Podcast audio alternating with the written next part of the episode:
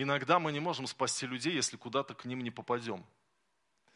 Я помню вот этот год панических атак, который был в моей жизни, и когда я его проходил, я думал, Боже, это сущий ад. Вот, вот не дай Бог никому испытать вот это, не дай Бог никому. Но когда это все, я осмыслил, что это для того, чтобы я потом помогал таким людям.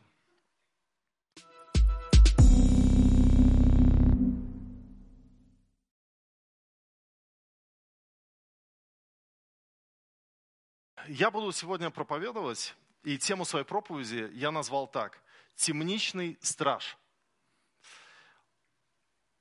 У сорокалетнего школьного учителя нашли неоперабельный рак и дали ему год жизни.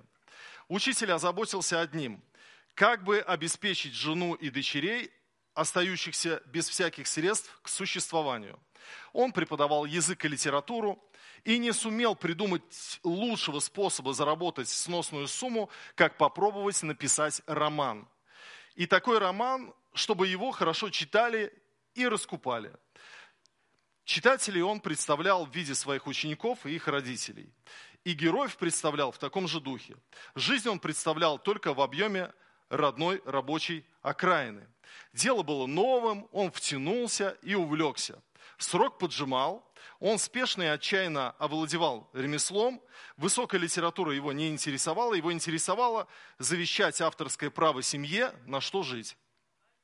К концу своего года Энтони Бёрджесс завершил свой роман «Заводной апельсин», миллион был заработан. Книгу перевели на полста языков. Не свой от удачи и выполненного долга Бёрджесс хорошо выпил и отправился к врачу. Врач посмотрел снимки, полистал историю болезни, вылупил глаза. Рака не было. Бёрджесс выздоровел. Он стал писателем, написал более пятидесяти книг, а также начал писать музыку и написал сто семьдесят пять музыкальных произведений. Даже симфонический оркестр заказывал произведения у Бёрджесса. И когда я прочитал эту историю этого известного писателя, я вдруг подумал, даже у неверующих людей при отвлечении от трагизма проблемы начинается процесс выздоровления и творческая плодотворная деятельность. Нам же, верующим в Иисуса Христа людям, нам нужно больше доверять Богу в Его контроле за всем происходящим в нашей жизни и делать свое дело дальше. И вот э, я хотел бы всех вас повести в шестнадцатую главу «Деяния апостолов» и прочитать здесь довольно длинный отрывок, но он очень насыщен событиями, поэтому я думаю, что будет интересно его прочитать. С шестнадцатого по тридцать шестой стихи. «Случилось, что когда мы шли в молитвенный дом, встретилась нам одна служанка, одержимая духом прорицательным, которая через прорицание доставляла большой доход господам своим. Идя за Павлом и за нами, она кричала, говоря: «Сии человеки, рабы Бога Всевышнего, которые возвещают нам путь спасения». Это она делала много дней. Павел, вознегодовав, обратился и сказал духу: «Именем Иисуса Христа повелеваю тебе выйти из нее». И дух вышел тот же час. Тогда господа ее, видя, что исчезла надежда дохода их, схватили Павла и Силу и повлекли на площадь к начальникам. И, приведя их к воеводам, сказали: «Сии люди, будучи иудеями, возмущают наш город и проповедуют обычаи, которых нам, римлянам, не следует ни принимать, ни исполнять». Народ также восстал на них, а воеводы, сорвав с них одежды, велели бить их палками и, дав им много ударов, вергли в темницу, приказав темничному стражу крепко стеречь их. Получив такое приказание, он ввергнул их во внутреннюю темницу и ноги их забил в колоду. Около полуночи Павел и Сила, молясь, воспевали Бога, узники же слушали их. Вдруг сделалось великое землетрясение, так что поколебалось основание темницы. Тотчас отворились все двери, и у всех узы ослабели. Темничный же страж, пробудившись и увидев, что двери темницы отворены, извлек меч и хотел умертвить себя, думая, что узники убежали. Но Павел возгласил громким голосом, говоря: «Не делай себе никакого зла, ибо все мы здесь». Он потребовал огня, вбежал в темницу и в трепете припал к Павлу и Силе. И, выведя их вон, сказал: «Государи мои, что мне делать, чтобы спастись?» Они же сказали: «Веруй в Господа Иисуса Христа, и спасешься ты и весь дом твой». И проповедовали слово Господне ему и всем бывшим в доме его. И, взяв их в тот час ночи, он омыл раны их и немедленно крестился сам и все домашние его. И, приведя их в дом свой, предложил трапезу и возрадовался со всем домом своим, что уверовал в Бога. Вот такая история. И чему учит нас эта история? Все очень просто. Доверяй Богу и делай свое дело дальше.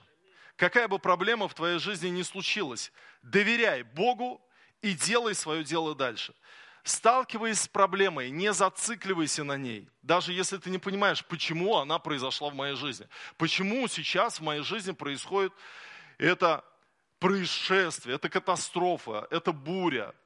Вы знаете...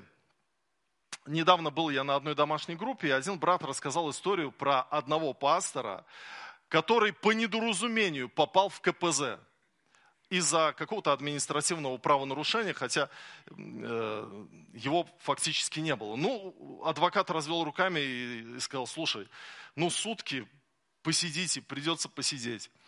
И пастор в недоумении просто пошел, вот это комичная, конечно, история, пастор в ка пэ зэ, не за гонение, не за веру. Но он оказался там. Конечно, у него были вопросы, почему, почему так все случилось. Но когда утром адвокат встречал его э, уже э, на выходе, то пастор сиял радостью. И он сказал: знаете, это такое счастье. Здесь был человек, который хотел ночью покончить с собой. И я проповедовал ему Евангелие. И он уверовал в Иисуса Христа. И он покаялся, и теперь он наш брат во Христе. Вы знаете, вот когда такие случаи происходят, ты осознаешь, что есть Божье водительство, что все, что с тобой случается в жизни, оно для чего-то нужно. Мы, может быть, не осознаем в моменте, для чего, как, зачем, но потом, по прошествии, может быть, определенного количество времени, мы вдруг это понимаем. Мы понимаем, что Бог никуда нас, никак нас не оставил, что Он имеет свой замысел и исполняет его, что велика Божья милость и многоразлична Его благодать. И вот какие четыре урока мы можем почерпнуть из этой истории, из этого большого отрывка, то, что случилось с апостолом Павлом и его друзьями, его командой. Урок первый. Следствием того, что ты живешь правильно, не всегда будет успех. Проблемы тоже могут прийти.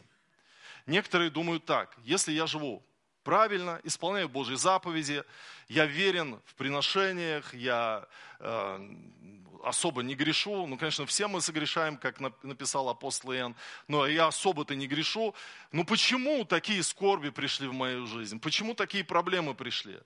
И вы знаете, вот э, Писание нам говорит, что проблемы случаются не только со злодеями, но и с праведными людьми, и даже целая книга Иова у нас в Библии есть, которая говорит об этом.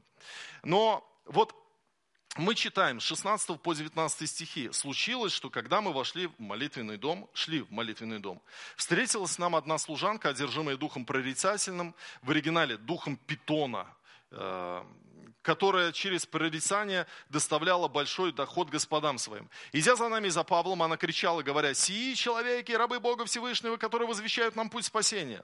И это она делала много дней. Павел, вознегодовав, обратился и сказал духу: «Именем Иисуса Христа повелеваю тебе выйти из нее». И дух вышел тот же час. Тогда господа ее, видя, что исчезла надежда дохода их, схватили Павла и Силу, повлекли их на площадь к начальникам. Потом мы читали с вами, что их раздели, их били. То есть вот эти мучения им пришлось перенести. Вот интересен факт, что девушка-прорицательница, она сказала бы вроде хорошие слова, правдивые о Павле. «Сии человеки, рабы Бога Всевышнего, которые возвещают нам путь спасения». Ну, надо бы просто было бы порадоваться, что вот и ваша прорицательница говорит, что мы рабы Бога Всевышнего, которые возвещаем вам путь спасения. Но Павел почему-то изгнал из нее злого духа. Знаете, на самом деле в том обществе Аполлона называли Бога, Богом Всевышним. И ее реклама служению апостола была на самом деле антирекламой. То есть, будучи на миссии в этом греческом городе, Павел представлял другого Бога, не Аполлона, а Всевышнего Бога Иисуса Христа. И он изгнал из нее этого духа прорицательного, она уже ничего не могла ни предсказывать, ни э, говорить сверхъестественно. И, в общем-то, пришли ее господа и сказали: все, наш бизнес накрылся, давай с ним, с Павлом, что-то будем делать. Э, давным-давно я учился еще в первом университете в городе Сызрань. Я был таким активным лидером в церкви. Церковь у нас была небольшая. Мы также арендовали кинотеатр. Мы собирались, молились, прославляли, проповедовали. Я также был малым спикером на сцене. Вот как Денис сегодня говорил слово о пожертвованиях, я тоже говорил, молился. И в зал пришел один человек, журналист из местной газеты. Газета называлась «Православная Сызрань». И он потом написал большую статью о нашей церкви, в общем, как о людях очень э, опасных. И, в общем, негативная статья была. И, вы знаете, вот кто не переживал преследование, вы не знаете, что преследование – это такая атмосфера, которая трогает тебя за щеки, которая очень близкая, которая очень противная, которая очень болезненная, когда тебя преследуют. Я это ощутил, будучи еще дома, не собравшись идти в институт. Звонки от родственников последовали. Алло, Тамар, это что, про Сережу там написано? И она говорит: где написано, что написано? И они вот про эту газету, статью. И я иду в институт и понимаю, что, возможно, ее читали мои однокурсники. А они читали, и там вопросы, знаете, с презрением, как будто ты отброс общества, как будто ты опасный человек, террорист религиозный. И вот это ощущение, это огромная, большая проблема. И я думал: ну почему? Почему я живу в этом городе? Я ничего плохого не сделал, никому. Я за людей больных молюсь, говорю здравое слово, без вредных привычек. Но такие у меня в жизни проблемы. Оказывается, если ты живешь правильно, то проблемы могут с тобой происходить. Поэтому, осознавая вот эту мысль, уже должно стать легче, что на самом деле проблемы в жизни христианина — это не противоестественно, это естественно. Просто нужно укрепляться благодатью Господа Иисуса Христа. И Христос сказал: блаженны вы, когда гонят вас и за правду, и так далее, и так далее. А если вас никогда никто не гонит, то он говорит: скорее всего, вы уже пророки. И, и поэтому хорошо, вот эту мысль мы осознали, да, то, что касается проблем. Проблемы есть, проблемы будут, но ничего страшного. Господь обещал быть с тобою. И апостол Павел говорит: все оставили меня. Был суд, мои даже близкие, Димас ушел там, возлюбил нынешний век. Все меня просто оставили. Но Господь явился мне и укрепил меня, дабы истина благовествования утвердилась у вас. Урок второй из этой истории, который мы можем почерпнуть. Давайте мы прочитаем двадцать третий и двадцать четвёртый стихи. «И, дав им много ударов, ввергли в темницу, приказав темничному стражу крепко стеречь их. Получив такое приказание, он ввергнул их во внутреннюю темницу и ноги их забил в колоду». Урок второй. Человек, который сегодня забивает твои ноги в колоду, может быть тем, кто завтра будет с тобой служить Господу. Мы же уже дочитали эту историю до конца, да? Мы же знаем, что там дальше произошло. И вот это тоже интересная э, установка евангельская. Христос об этом учил. Он говорил: а я говорю вам, любите врагов ваших, благословляйте проклинающих вас, благотворите ненавидящим вас и молитесь за обижающих и гонящих вас. Э, когда вы проходите испытания, связанные с человеком, всегда подразумевайте, что Бог может его спасти и изменить. И вот это осознание, оно будет давать вам облегчение. Потому что человек, который поступает с вами коварно, который, может быть, бесчинно поступает по отношению к вам, он потенциальный святой. Он, может быть, вообще эта ситуация в вашей жизни происходит из-за того, чтобы он покаялся. Просто нужно молиться за него, благословлять, найти вот эту в себе волю, волю к этому. Я все время вспоминаю про сестру Галину, которая ехала в автобусе на завод. Сейчас автобусы возят людей на завод рано утром. Я просто не знаю, все нормально помещаются в современных автобусах, в современный нынешний век, так сказать. Это было давно, может быть, лет двадцать с чем-то назад. И она, она говорит, я затекла в автобус, потому что толпа была намного больше, чем может поместиться в автобус, а все хотели туда попасть. Поэтому, говорит, когда эта волна людей в заводской автобус затекла, то я обнаружила себя висящей на поручне, и под ногами моими не было никакой твердой основы. И было очень жестко, очень больно. Она обратилась к женщине, которая стояла рядом. И она сказала, простите, а вы не могли бы подвинуться, я тогда встану. А та на нее, еще чего, здесь всем плохо, здесь что вы хотите здесь? Вот. И я тоже стою, мне неудобно. В общем, не подвинулась. И наша сестра Галина провисела весь путь на завод. И так впечатление не из лучших тогда. Серость, вот, пасмурная погода, завод, как, знаете, как, как рабство какое-то.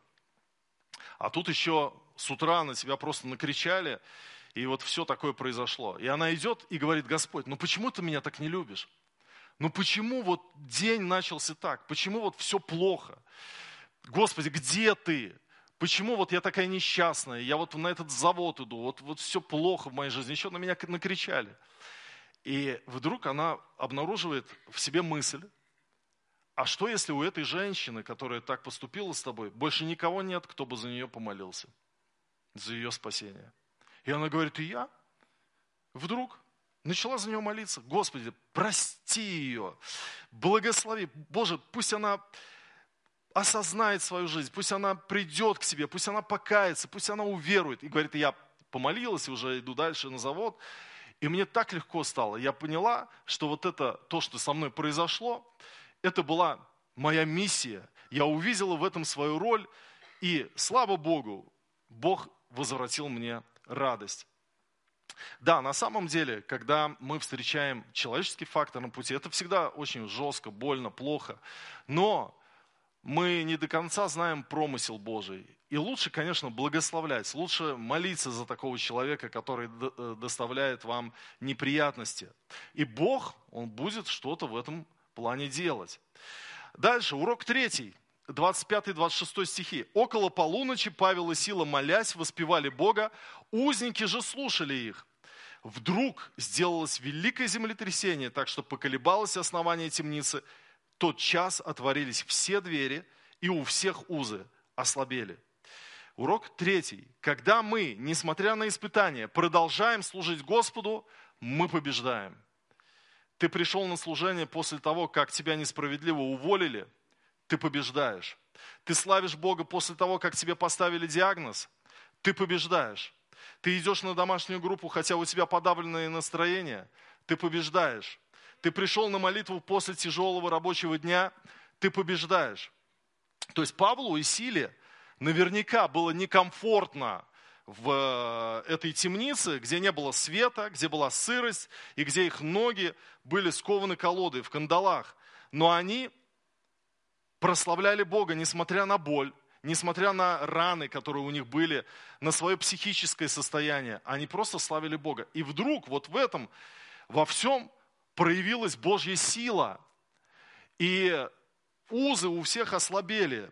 Произошло что-то сверхъестественное. Вот когда ты продолжаешь делать то, что ты делал, когда ты побеждаешь, когда ты продолжаешь быть верным Богу, тогда Он что-то делает в твоей судьбе интересное. Тогда происходит что-то сверхъестественное.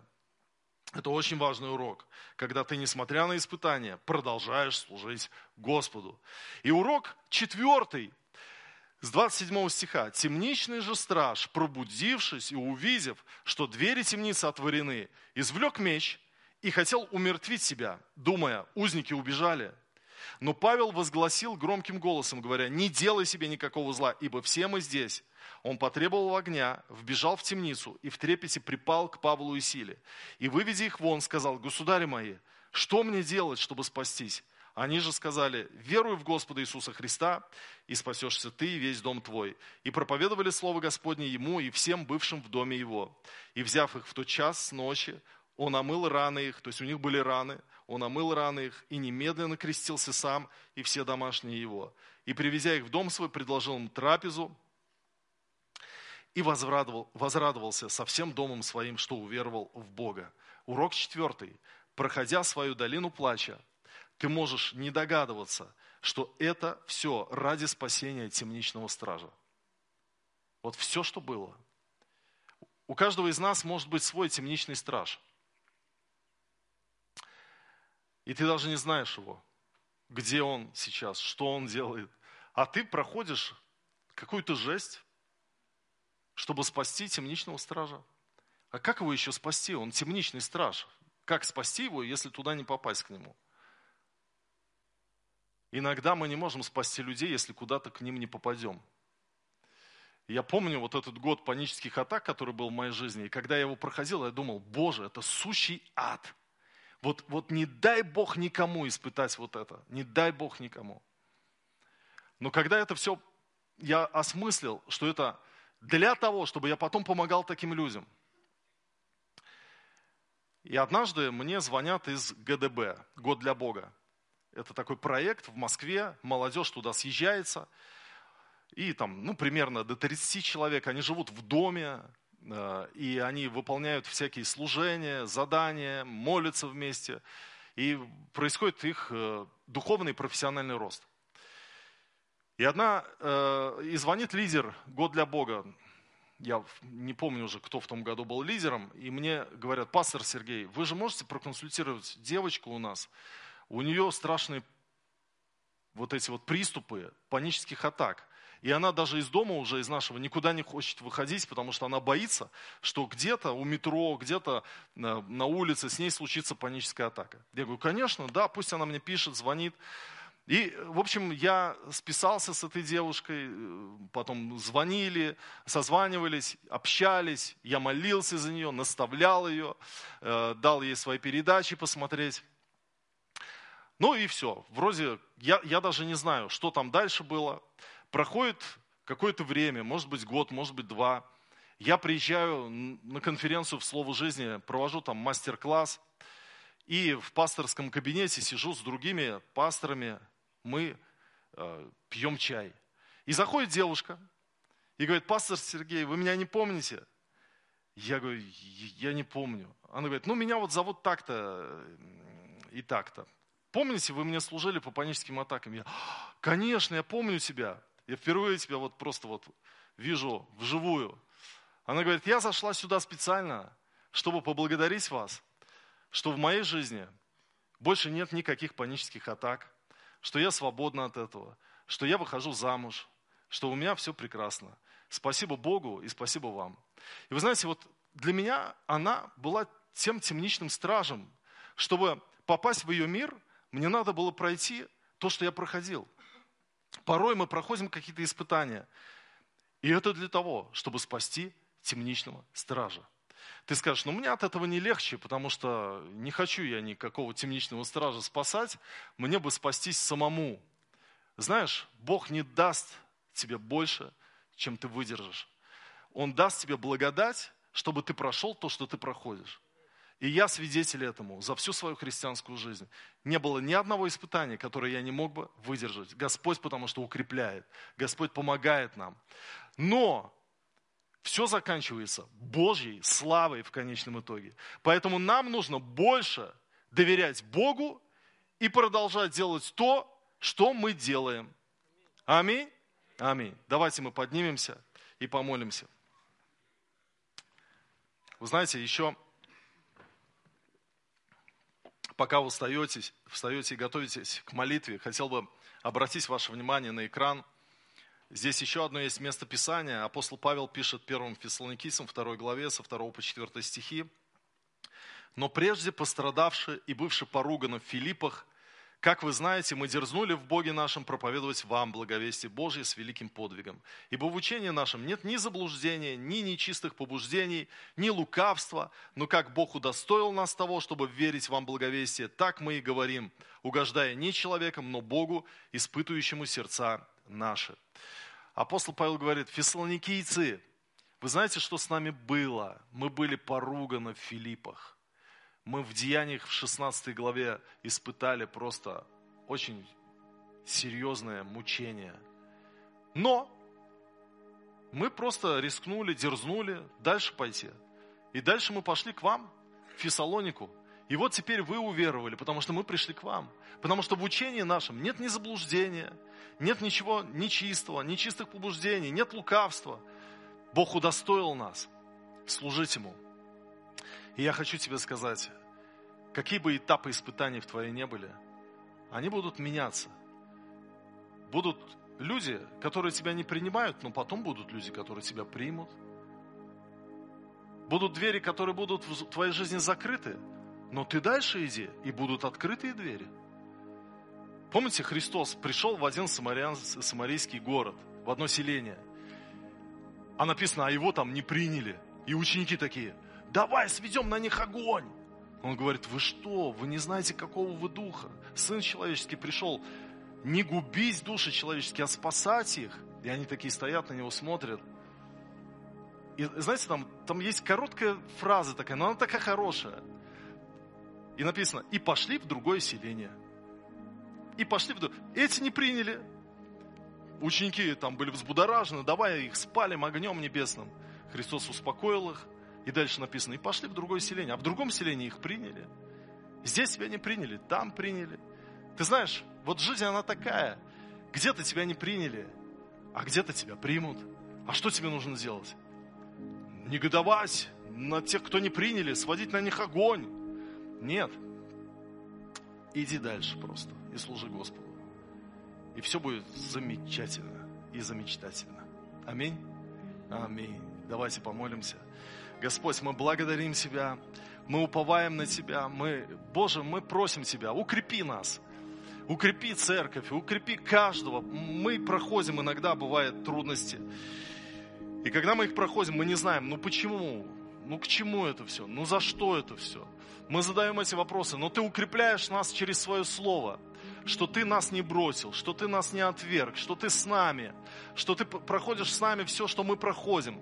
А в результате мы потом видим Твою славу в нашей жизни. И мы так благодарны Тебе, Господь, за то, что темничный страж, он покается и уверует через нас, Господь.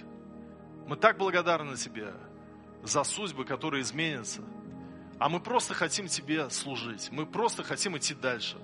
Идти в другое селение, а потом еще в другое, а потом еще в другое. Продолжать, продолжать жить, продолжать любить, продолжать прощать, продолжать молиться, продолжать служить Господу.